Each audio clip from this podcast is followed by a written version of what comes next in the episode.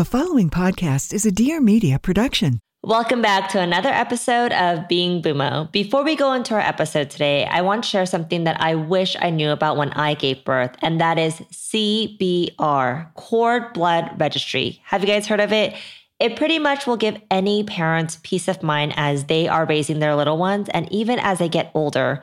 Pretty much what cord blood is, is a leftover blood in the umbilical cord after birth. Cord tissues is a cord itself, and it both contains powerful stem cells that could be used. Look, the biggest fear for any parent is that something could happen to their child early on or in the future, right? The incredible thing about cord blood stem cells is that it can already help treat over 80 conditions like certain cancers and sickle cells anemia. Plus, there's research in progress for even more potential uses. Cord tissue stem cells are also showing a lot of promises in regenerative medicine. Over 200 clinical trials have been initiated worldwide to potentially help treat conditions that can occur over a lifetime, like brain injuries, cardiovascular disease, and autoimmune disorders like lupus. Look, none of us want these things to happen to our kids, but let's face it, we live in uncertain times and it's always best to prepare. The thing is, parents only get one chance to collect these newborn stem cells, and that is at birth. It is such a simple process and only takes a few minutes for the OB or midwife to do, and it's completely painless. These cells are genetically unique. Baby is 100% matched to their own stem cells, and full siblings have a 75% chance of being at least a partial match.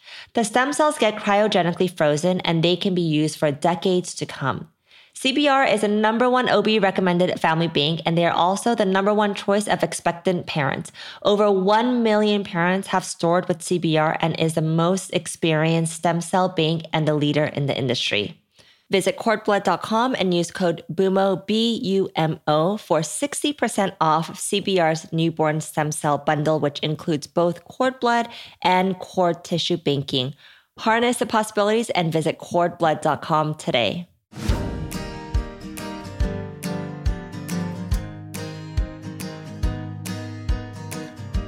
This is Being Bumo, a podcast for the modern parent that wants to be the best version of themselves while being the best parents they can be for their kids. We'll be spotlighting parents and experts who are not only inspiring, but also willing to share with us how it really is. Because as we all know, parenting can be equally as rewarding as it is challenging. We're here to make your life easier, a little less stressful, and help you navigate through this complex thing called parenting.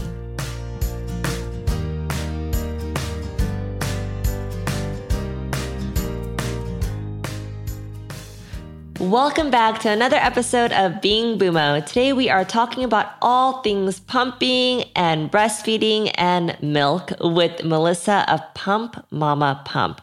Oh my goodness, I wish I discovered her earlier on when I just gave birth to my girls because I had my own struggles with breastfeeding.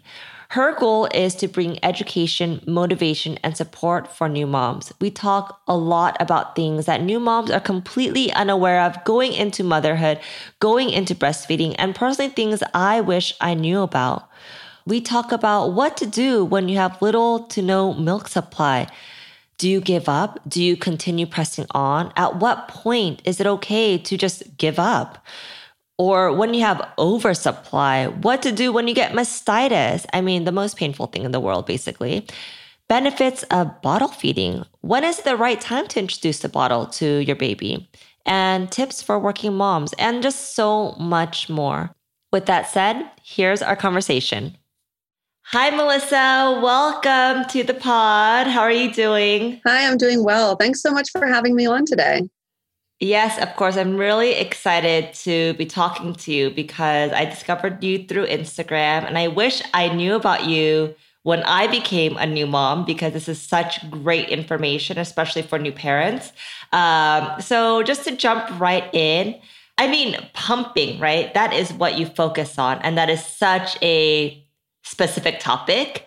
Um, how did you get into kind of this field of educating and motivating mothers on pumping? Absolutely. It definitely is a niche field there. I mean, there's so much attention and support and education given to breastfeeding in general, which is awesome. And it just continues to improve over the years to support breastfeeding mothers.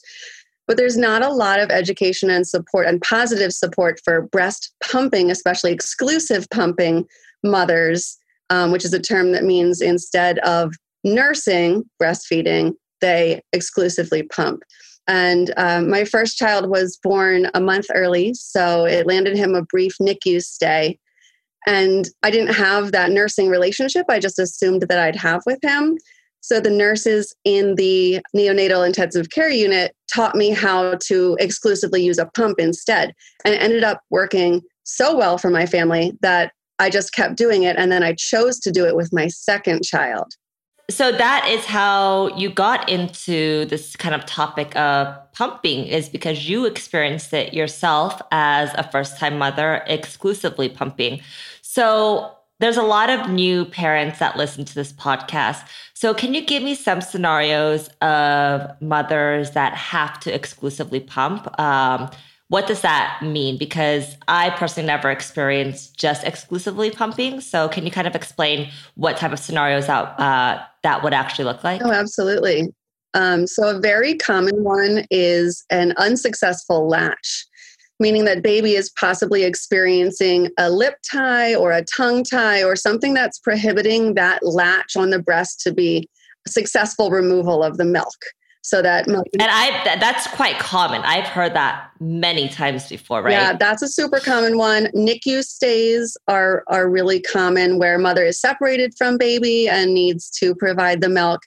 And i mean there's a myriad of reasons but uh, a reason that i try to shed light on is choice which is um, in some other countries completely unheard of. And it's becoming more and more popular in the states is when a mother chooses to exclusively pump completely by choice and i like to support any pumping mother no matter whether they're exclusively pumping or not but i do um, being someone who chose it myself i do like to shed light on that it's a personal choice as well so exclusively pumping meaning that child will never go onto the breast, correct? Yes. There's no direct and why latching.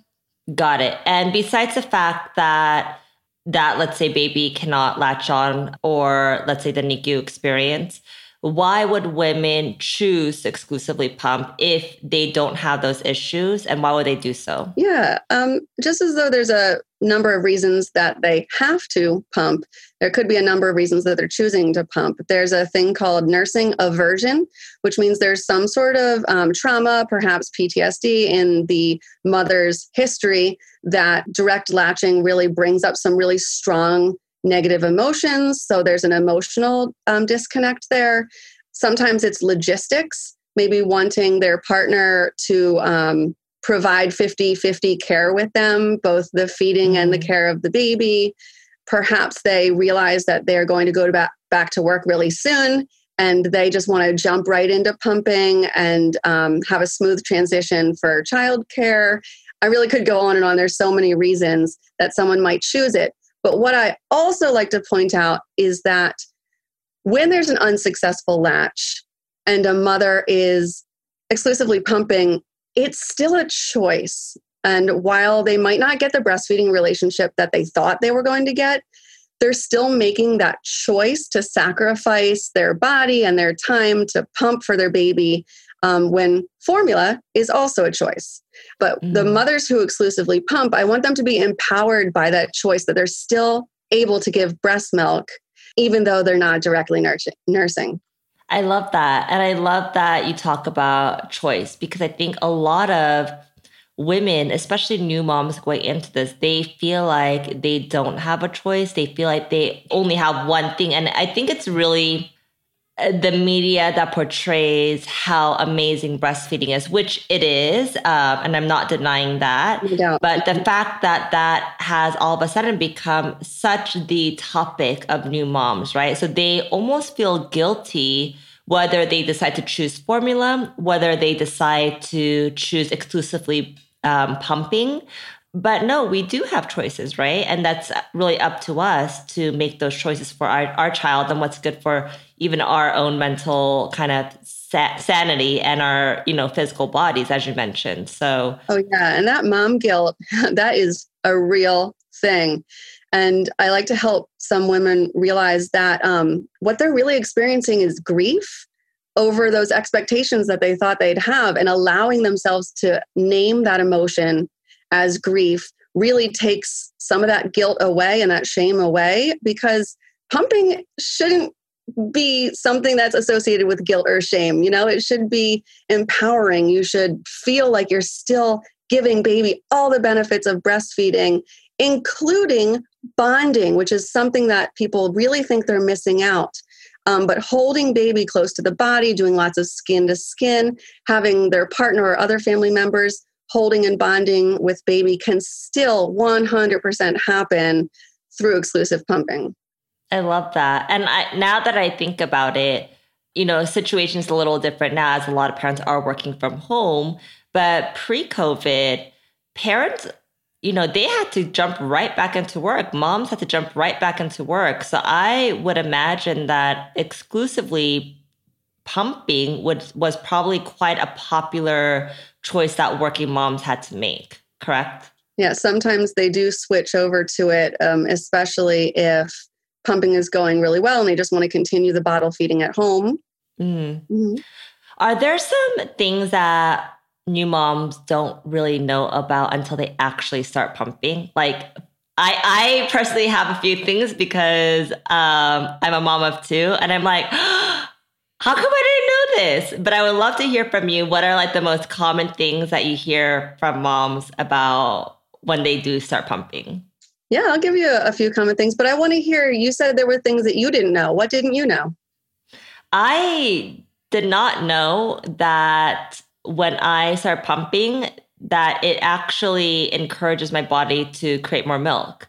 So I thought that was really cool. I was not one of those mothers that had loads of breast milk um, in the beginning. So I was pumping quite a bit in order for me to create that demand. So I thought that was really cool that I didn't know that pumping could actually help create milk for you.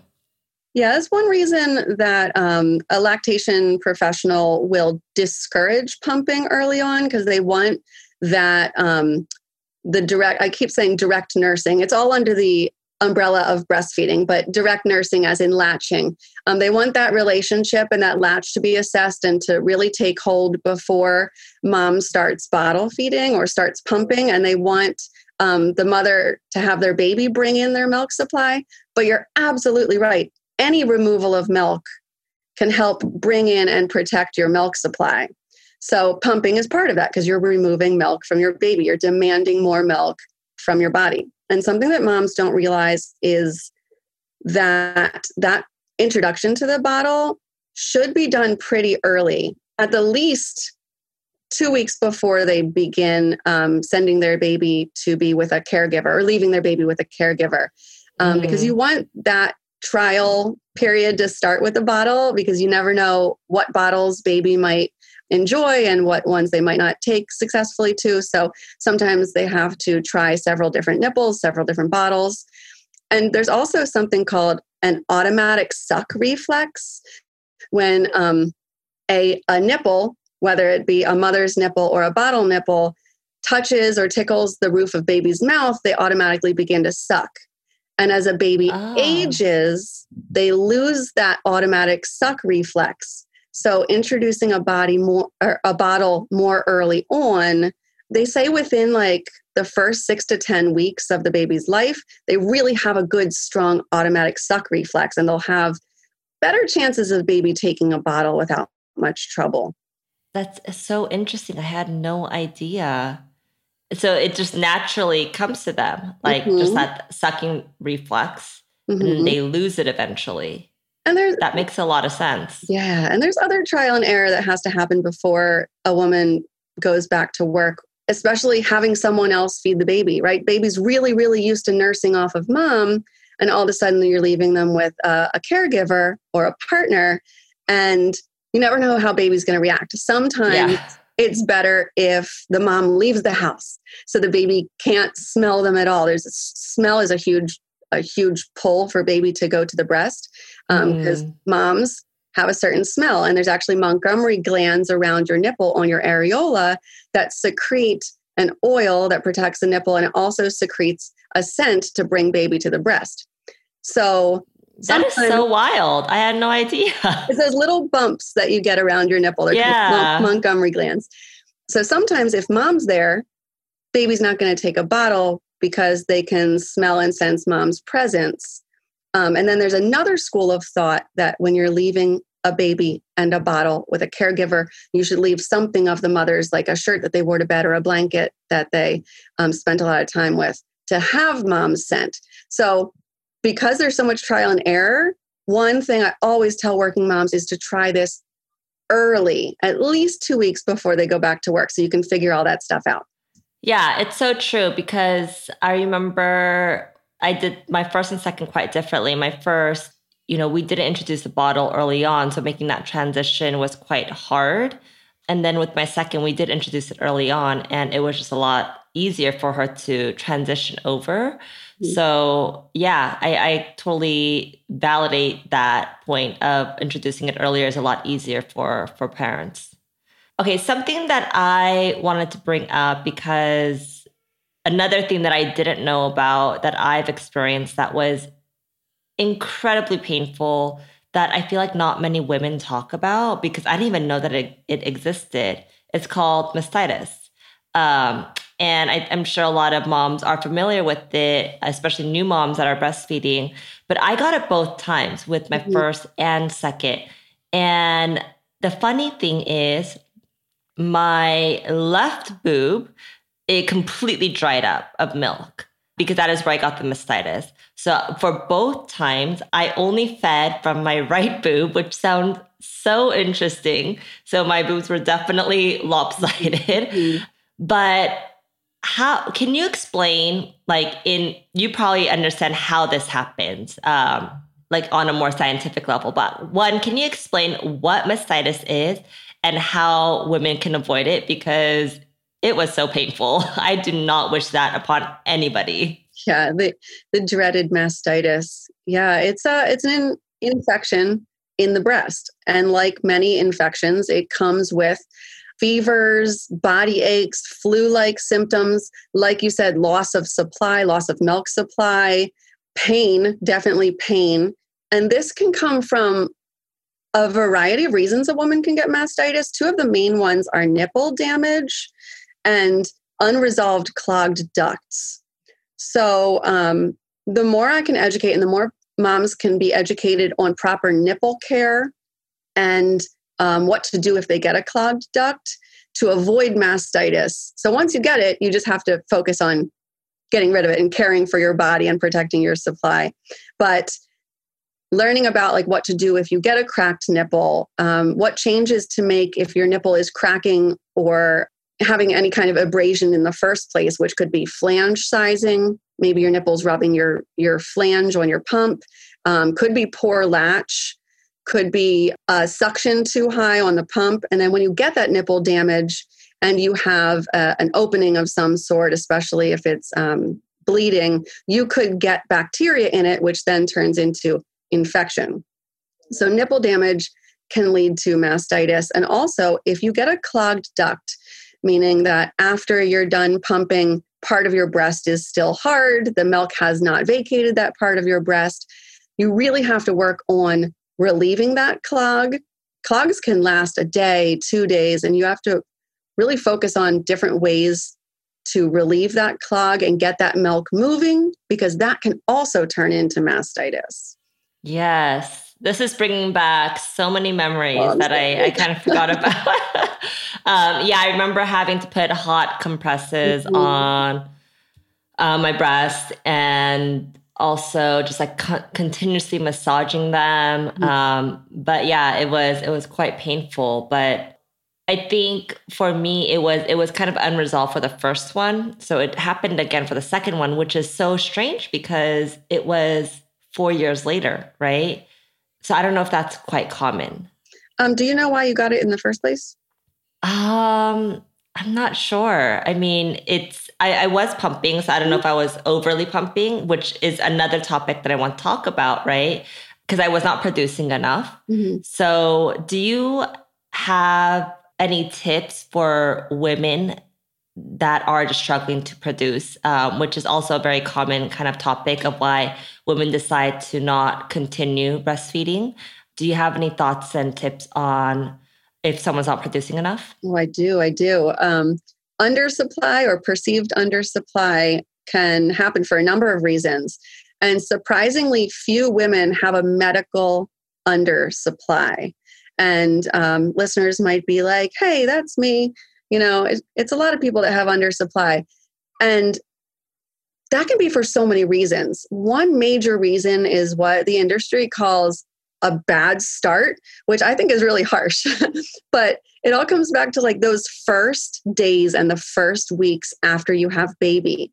So, right there in the hospital, hopefully you can see a lactation consultant in the hospital. Many hospitals have them on their staff 24 7. And you meet with one and they assess latch right away and they get baby latching within hours of birth.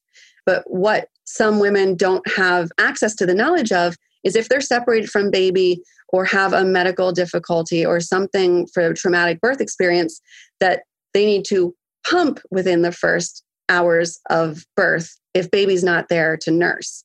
So either the nursing has to happen right away or the pumping has to happen right away. And then there has to be frequent and regular removal of milk, which means mm-hmm. whether by baby or pump, you have to get on that strict every two, every three hours of removal of milk whether you're feeding on demand because baby is hungry every two hours, or you're pumping around the clock, day and night, to get that milk moving. Because the more we demand milk, the more milk our body should technically make. But there's barriers with that, right? Because there's always barriers. I mean, it can't, right. it can't be easy. And part of the barriers are, you know, do you have a quality pump? What kind of pump do you have? Is your flange size right? I keep talking about flange size. That's the part that fits around your nipple, that the part of the pump that touches your breast. And I have a little I have a little breast right here. Oh, I love it. um, and the nipple, it pulses, right? It pulses as the pump sucks. And the flange should fit comfortably around your nipple, and your nipple should not rub the sides of the flange tunnel. And if it's too big, too much of your areola, the space around your nipple, shouldn't be sucked into that flange tunnel. Can you show what? Because sometimes, even for me, I'm like, what is that area? Yeah. Can you show exactly where it's supposed to fit? Yeah. So I have my my little squishy breast right here. Everyone knows what a nipple is. There it is. Um, mm-hmm. And that can swell a little bit and elongate during pumping but the colored area, whether it's a little pinkish or a little brownish, depending on your skin pigmentation, that's your areola. And those little bumps are the Montgomery glands that I talked about earlier. And ah. you don't really want too much of that to be sucked into your flange tunnel, into that breast shield, some companies call it. Um, so it's kind of like a fine balance. And you can get your flange size a- assessed by a lactation consultant, a certified one. Um, they do flange consulting, but it's also about how it feels. Pumping can be uncomfortable, but it should never be painful. So if a woman is experiencing straight up pain during pumping, then it's time to work with a professional or work with someone who know, knows what they're talking about and help you problem solve however you're feeling that pain. Yeah, that's a good point because I heard a lot of moms complain about oh, it's hard, which is normal. But, you know, when it does come to a point where it's like, it's so painful, I could barely mm-hmm. like bear it, then that that is problematic, right? Because it shouldn't feel that way, correct? Yes, your, your suction's either too high or your flange doesn't fit, or um, we didn't talk about yeast infections of the breast, which is thrush. If you're not having that proper nipple care, like I said, keeping your nipples dry, keeping your nipples clean, some people wear those breast pads if they oh, leak oh, yeah. a lot. You know, if they leak a lot, there's like rewashable pads, there's disposable pads. Um, especially in the summertime, if you just keep using those damp breast pads all day, every day, it creates this perfect environment for bacteria or yeast to grow. Ah. And a yeast infection of the nipple is actually yes, it can be itchy like you might think it is, but it can be extremely painful, like lightning sharp pain through uh. the core of your breast through the nipple and you can't let any like fabric touch your breasts um, and that also comes back to nipple care. Oh my goodness. I did not even know about yeast infection on the breast. That is so intriguing to me yep, and it sounds incredibly painful i had the unfortunate experience of of getting that from exactly what i said hot, so, hot, sweaty summer bodies and too damp of breast pads. So you want to keep your breasts dry or your nipples dry then. You don't want it to be damp or wet. You want to keep them dry or if you use some sort of lanolin or natural based nipple ointment, that's fine. That's not okay. That's not wet. It's just um, lubricated. So some Got sort it. of ointment that's made for your nipples, that's fine. Um, but after you nurse or after you pump, just swiping those nipples with just water. You know, don't use any soap. Mm. Don't use any soap. Just keep them nice and dry. Change your breast pads often if you're experiencing leaking. Air your nipples if you if you have that kind of lifestyle where you can leave them out for a little while. That's perfect. If you have any cracking on your nipples, putting a little bit of your own breast milk mm-hmm. onto your nipples and letting them air is excellent for nipple care as well. Really? Yes. And then if you do have nipple damage, Medela and a company called Silverette make these little cups that you can put that separate your nipple from your shirt and gives them airspace and helps them heal. Ah, wow, I never heard of that before. I did not know about applying your own breast milk onto your nipples. I mean, I mean, I've heard about breast milk being just amazing, like an amazing healing factor for so many different things, but that totally makes sense. Mm-hmm. Now, what if what if you have the opposite problem? What if you are producing too much? Because that could be problematic as well, correct? Yes, and my answer is going to seem like kind of a cop out answer. My answer for overproducing moms is to talk to other overproducing moms, whether you um, follow some on social media or read some advice online given from an overproducing mom because they know exactly what you're experiencing. You know, a lactation professional can help you by giving you some kind of more generic tips and tricks. One common one is just pumping more infrequently. Or if you're nursing mm. block nursing, where you only do one breast for one session, the other breast for another session, um, so that you're doing the opposite of what I said earlier. You're demanding less milk from your body. Mm. But my biggest advice is find someone else or multiple other people that have an oversupply and listen to their own stories and their own tips and tricks and what worked for them because they'll know exactly what you're going through. I see. That makes sense. I mean, or one thing that I did not know also because there's so much emphasis on producing, right? Like creating milk for your baby on demand. But something that didn't even occur to me until I was coming towards the latter end of my breastfeeding journey was how to successfully stop the milk. And that is something that I still have a hard time kind of finding people talk about. Um, because once your body is so used to producing milk, it will continue to produce milk. And so when I decided to stop, I was like, it was painful, right? And that's also why I got mastitis. Um, mm. So, do you have any tips on when you're coming towards the end of your breastfeeding or pumping journey? Absolutely. Weaning can be as tough on a mom physically as it is mentally because we become so, so mentally focused on producing more and more and more.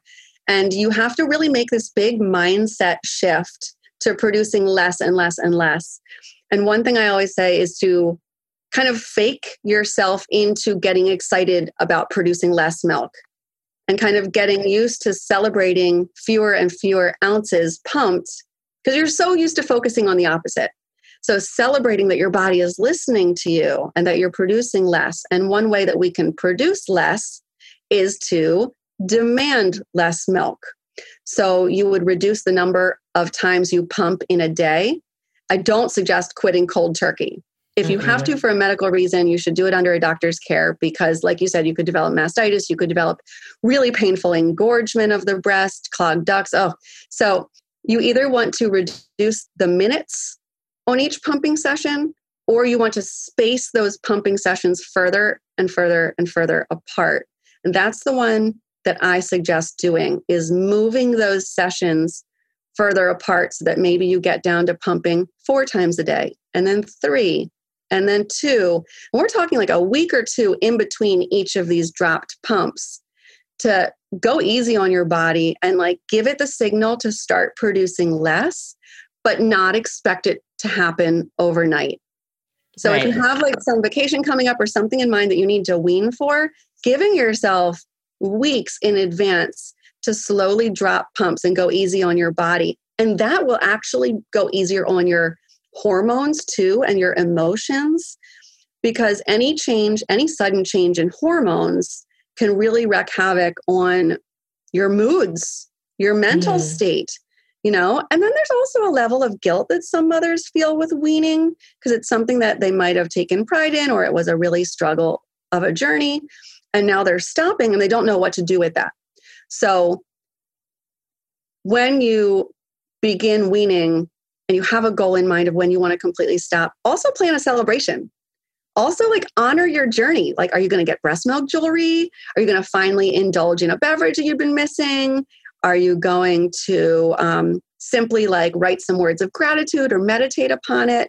So honoring your journey and your end of your journey will really help emotionally as well I did not do that for myself, and I wish I have. I'm going to go buy myself now an overdue breast milk jewelry, as you mentioned earlier. um, now, kind of uh, going back a little bit, you know, working moms, right? Pumping is the only option that they really have at this point. Um, of course, now with the pandemic, things have shifted a little bit now that parents are working from home more than ever. Um, but do you have any tips, helpful tips for working moms that have an incredibly busy schedule, whether it be, you know, having a device on them at all times or you know something practical that they can do to kind of make this journey a little easier for them?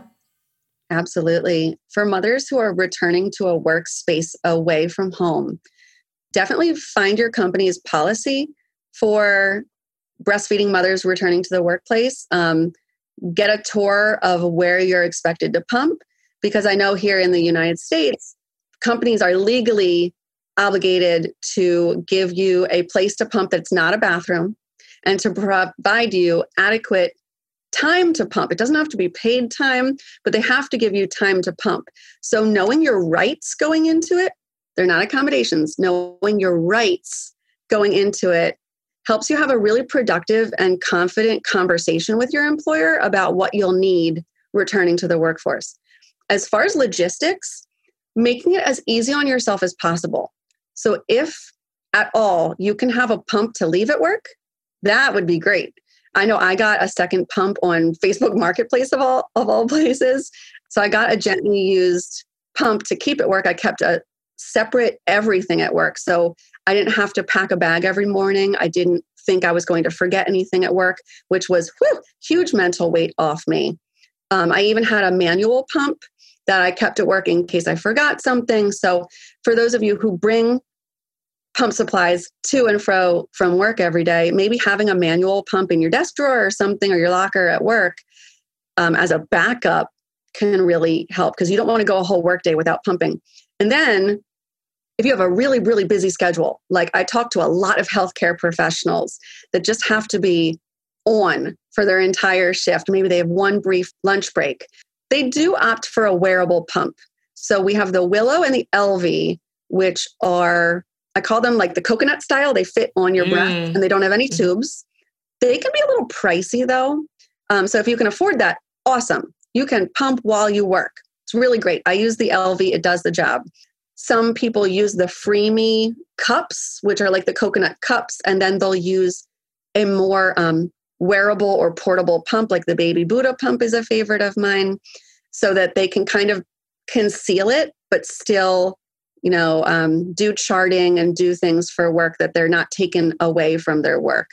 So again talking to other moms in your profession how they have done it will help you have those tips and tricks to um, make it a little easier on yourself in the workplace I do have to say, um, and this is just, just from my experience, um, because I started off with the general kind of Medela, which I got so used to for the three months at being home.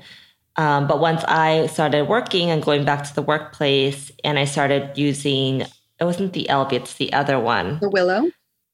Yes, the Willow. Mm-hmm. It was very different. Mm-hmm. And so my because I used to travel a lot for work pre-pandemic. Mm-hmm. So I tried to figure out the willow on the plane while I was traveling and that was pretty tragic because it takes a number of times to get used to because it is so different than what you're what you've been using that the hospital usually kind of like generically uh, not gives you, but recommends, which is the Medela, right? So I do have to say, for any working parents that are looking to get one of those like hand um, those hands free pump, which is so convenient, I would say practice before you go back to the workplace because it is quite different and it is very frustrating when you can't figure it out on the spot. Oh, absolutely. And like you said, there's so so much of a difference between pumps the big names that you hear over and over again are Medela and Spectra, because those are hospital strength pumps. There are really expensive pumps that you can rent, like the Medela Symphony, which is a hospital grade pump, and um, those uh, that costs like two thousand dollars to own. So people usually rent those. But when you're used to a really strong quality pump, like the Medela pump in Style Advance, or like the Spectra S1 or 2, those are the ones you hear over and over again. Trying another pump is a learning experience. You don't know how the suction's going to feel. You don't know how to maybe center your your nipple in it, especially the coconut ones that you can't see mm-hmm. through. And you just plop them on there. It doesn't always work the first time. Also, pumps have a cycle of a suck and release, and it's number of sucks per minute. I'm sure there's a better way to say that, but it, it is literally how fast it sucks. Um, and that's different per pump. So sometimes mothers respond to one really well and not another one. Like maybe they get really great output with their baby Buddha, but not with their Elvie. And the Elvie costs like $500. So they're like, oh my gosh, I wish I would have known. Some of that you're not going to know until you actually try it. But if you have a job where you have no choice but to pump while working, one of those wearable pumps is really going to come in handy. So got to weigh your options. And it's for those such moms, a good investment. For those moms working at home, if you're in in Zoom meetings or WebEx meetings all day, you know how many of those I have pumped during? angle that camera up, put it on the top half of your face, and don't worry what's going on down below. Don't reschedule your pumping around work if you can if you can help it because you need that regular removal of milk. Yeah, I mean, staying on schedule is so important for the the production of your milk supply. So it really is. Those are really great tips. Now, uh, now that we're coming towards the end, I would love to hear. I'm sure our listeners would love to hear kind of your recommendations on kind of your favorite products that have helped you, whether it be a pump, whether it be I don't know some sort of accessory that helps you pump, um, or even like a nipple cream. Is there anything that you kind of always recommend uh, moms to? Yes, after after um, let's see, I had 22 months together of exclusive pumping. So that was like 10 months for one baby and 14 months for another one. After that many months of exclusive pumping, I have found my favorites. And the love of my life is the Spectra S1 pump. That's the blue one. It looks like a little bowling ball or curling ball. I don't know, curling stone. It's heavy, but you can bring it around the house. You don't have to be attached to a wall. So that's the love of my life. Then I really love the baby Buddha pump because you can wear it. You can either clip it on or wear it on a lanyard around your neck, and it's still a really strong pump. And you can hack it with other pump parts. So I would use the same parts for Spectra and then just switch the pump depending if I had to be more mobile. So those and the Medela Harmony hand pump that's a manual pump. There's a little bit of a learning curve because you have to know how to initiate your letdown. I have a video on that. But having a manual pump really helps me unclog ducts because I would get some clogged ducts, especially because I'm a side sleeper and it would put a lot of pressure on the side of my breast. Oh. Yeah. So I'd get clogs on the sides because um, there's too much pressure. You can also get clogs from having too tight of a bra. So depending on the bras you wear and how you sleep, you can get clogs. I didn't um, know that. And speaking wow. of yeah, speaking of clogs, there's a company called La Vie Mom, and they make breast massagers. Some even heat up; they're curved to fit around your breasts, and that really helps get that milk moving. Those massagers, they have a rolling one. They have they have a few different ones. What is it called again? La Vie Mom. La Vie Mom. L A V I. L A V I E. L A V I E. Okay. Yeah. Um, awesome. They have really great massagers to get all that milk moving. I use Lactech flanges. They're silicone flanges, so they're flexible. Unlike the rigid hard ones that came with my Spectra, I switched out my flanges. They come in a variety of sizes too, because I need a really small size flange so I can get the flexibility in a smaller size. And that's great when you have to be really hands on to massage your breast while pumping. You have a flange that's flexible and you won't break that suction all the time. Got it. Um, oh my gosh, I could really go on. you just go to my page. I have so many listed because I have such great products that I've found throughout the years. Oh, Medela wipes, just to clean ah. everything up but between pumping. Medela makes great products for wiping and sanitization. You can sterilize with their microwave bags. Um, as far as stuff I put on my body, I always opt for a more natural rather than like that Lansinoh lanolin, which is actually like um, derived from like wool and sheep. Lanolin is. So I opt to have companies like Earth Mama and Mother Love, and there's a few companies that make really quality organic kind of natural solutions and balms to use on your skin to use on baby's skin to use on your nipples and i never feel uncomfortable using those natural products I see. I love that. So, where can people find you or find this information if they want to learn more about you? Sure. I'm on Instagram at Pump Momma Pump, and that's M O M M A, Pump Momma Pump on Instagram. And I have all those products and more listed in my highlights and also in the link in my bio.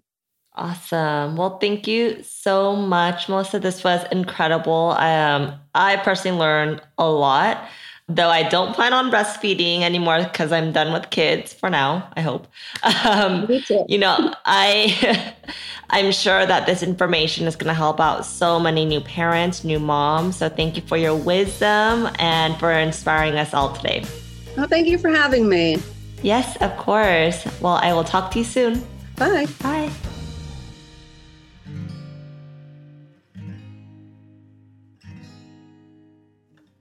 I hope you guys enjoyed today's episode. If you liked it, please take a second to rate, review, and subscribe. It really is the best way to support the show. Also, if you want to see more of us, head over to our Instagram and follow us there at Bumo Parent. And to learn more about Bumo Brain Virtual School, follow us at Bumo Brain or head over to bumobrain.com. Thank you guys so much for listening, and I'll see you guys next week.